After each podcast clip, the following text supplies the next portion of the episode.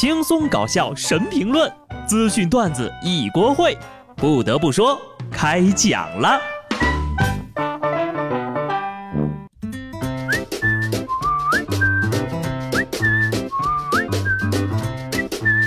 Hello，听众朋友们，大家好，这里是有趣的。不得不说，我是机智的小布。这两天呢，还能坚持更新的我，简直都要为自己热爱工作的精神给感动了。虽然说呢，我的喉咙发炎比较严重，但是呢，也不能阻止我发言。哈，我想说的就是啊，苍天呐，什么时候能让我中个大奖，早日脱离打工人的心酸呢？哎，你们说，要是想中奖，是不是得先去买一张彩票啊？泰国甲米府一女子呢，买彩票中了头奖，获得了一千二百万泰铢的奖金，约合人民币呢二百五十六万。他就向媒体透露呀，前几天中国科兴疫苗运抵曼谷机场的时候呢，他就看到装疫苗的那个集装箱上的编号后三位是五三八，随后呢，他就用这仨数字啊买了彩票号码。什么？泰国的彩票也滞销了？看到这个新闻呐，我的脑海里只有一句话：神秘的东方力量。这个奖呢中的很有情怀了，疫苗来好运来。中国疫苗，世界福音。那么问题来了，既然是看了我们中国集装箱的编号中了奖，那么至少也给我们分一半吧，是吧？吃水可不能忘挖井人呐。好了好了，不做梦了，下面跟大家说一件辣眼睛的事情。从今年二月份开始呀，家住双浦镇的袁先生就发现自己的内裤接连离奇失踪。每天晚上呢，把换洗的内衣裤晒在自家院子一楼，第二天就没了。这还不是最离奇的啊！他说了，家里人的内裤呢都是一块儿晒的，可是孩子的平角内裤就从来没丢过。民警通过监控很快就查出了附近的男子小杰。小杰说呀，自己有这方面的癖好，就是喜欢男性的三角内裤，穿上之后能给他带来某种快感。啊，这就很离谱了。男人的内裤也有人偷吗？还好我们家没有院子呀，真是林子大了什么鸟都有。偷男人的内裤也就算了，竟然还穿，我惊了。年纪轻轻就废了，这种癖好怕是会越来越严重。别说偷了，你就是薅羊毛也不能盯着一只羊薅吧？看来呀，是爱上了袁先生的原味内裤了。温馨提示啊！现在大街小巷都是监控，莫伸手，伸手必被抓。浙江的胡女士报警称遭遇了盗窃，监控显示，凌晨一男子路过胡女士的轿车旁，发现车没有锁，于是呢就实施了盗窃。盗窃之前呢，该男子曾对监控举起左手做出了敬礼的动作。目前呢，该男子已经被刑拘。据其供述，他每看见一个监控探头就会敬礼，是为了表达一下对警察的尊重，respect。你尊重警察，警察叔叔就请你吃牢饭，还附赠银手镯一副，礼尚往来嘛，不是？这就叫挑衅吧。既然这么想送，那这颗人头也是必须要收下的呀。怪事儿年年有，年初呀就已经有很多了。新疆乌鲁木齐有网友发视频，鱼缸里的几条金鱼排成了一排，紧紧地盯着电视机。金鱼主人罗先生说呢，自己从外面办事回来就发现金鱼盯着电视机看，电视一关，金鱼就散了。听说这金鱼的记忆只有七秒钟呀，那么有可能在他们眼中，电视机是这样的：一开电视，这是啥？这是啥？这又是啥？关电视，我在这儿干啥？你在这儿干啥？你们都是谁呀？后来呢，有水产专家就说了，这只是金鱼对光线和声音最基本的生理条件反射，金鱼呢是不可能看电视的。水产专家，浪漫终结者，太直男了。行吧，今天的乐趣又少了一项。其实如果他们真的会看呢，那可以重新定义金鱼的饲养方法了。你就给他们放海底世界，或者是放那个水煮鱼的教程，不为别的，就为了让他们有一些危机感。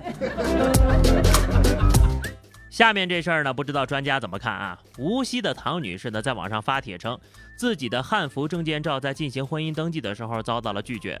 此前呢，她发现其他城市出现过汉服登记成功的例子，于是呢，就跟丈夫拍了汉服的证件照，尺寸、背景等等呢，是符合婚姻照登记的规范的。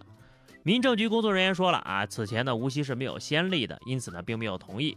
后续是否会认可汉服证件照形式，还需要研究研究。T 恤可以，衬衫可以，西装可以，旗袍可以，那汉服为什么不可以？传统服饰合情合理呀。不得不说，如果因为没有先例呢就不能同意的话，那先例永远也不可能会有的呀，还需要研究。意思就是说，后续呢可能会允许穿汉服拍照结婚啊。那么 cos 服是不是也可以期待一下呀？但是呢，人家专业人士也说了，结婚证以后可能会用于各种部门使用，还需要新人慎重考虑啊。所以呢，避免后续的麻烦，咱还是穿的正式点吧。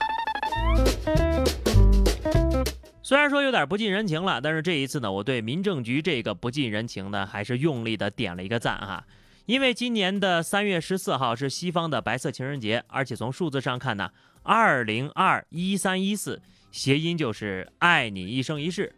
但是这一天呢是个礼拜天，民政局不上班啊，很多网友就留言呢，希望这一天呢民政局可以上班，情侣之间有个很好的寓意，但是被民政局拒绝了。为什么要拒绝？根本就不应该搭理他们。不得不说，选个好对象比选个好日子重要多了。选对了人，天天都是好日子；选错了呀，大年初一结婚也白搭。再说了，为什么结婚都要选个好日子呢？因为婚后就没有好日子了吗？凭什么为了证书上的数字好看、愿景美好，就要求别人加班的呀？你这就相当于啊，老板说明天是他的吉祥日，能挣大钱，你们得来加班。三月十四号加班，五二零、五二幺要加班，九月九号还要加班，口子一开，全年都别休息了。有些风气呀，真的是不能助长的，而有些风俗呢，也该去其糟粕了。贵州铜仁一个山寨里，一位老爷爷过世，全村人呢去他们家里吃饭啊，大吃大喝十四天。其家属就说呀，地仙儿给推算了日子，要停满十四天才能抬上山。而在这期间呢，整个寨子里的人都要去他们家吃饭，不去的人呢还会显得很自私。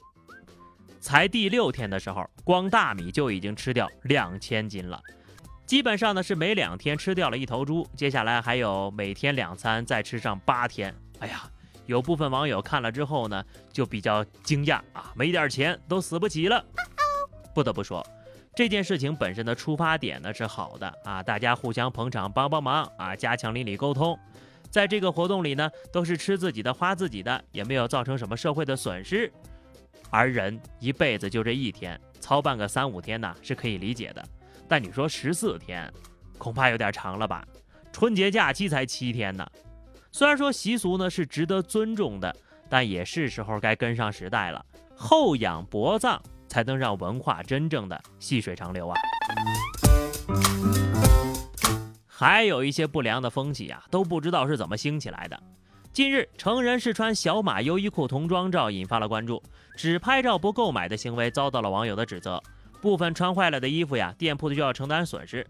优衣库呢就回应了，说目前呢不存在限制成人试穿童装的规定，同时呢，门店也确实存在成人试穿童装并造成衣服损毁的现象。这样污损的衣服呢，将会被直接废弃。真服了啊！就有些人自己个儿有多胖，心里就没点数吗？行吧，你说你一个成年人那么爱穿童装，为什么不去试试纸尿裤呢？能穿进去不是更显得腿细吗？开裆裤啊，更凉快更通风。无论是卖萌装可爱也好，还是搞什么颜色擦边球也罢了，你把衣服撑坏了，但是不赔钱的人。真的是巨婴一个，太无耻了。好的，朋友们，那么以上就是本期节目的全部内容了。关注微信公众号 DJ 小布或者加 QQ 群二零六三二七九二零六三二七九，来和小布聊聊人生吧。下期不得不说，我们不见不散，拜拜。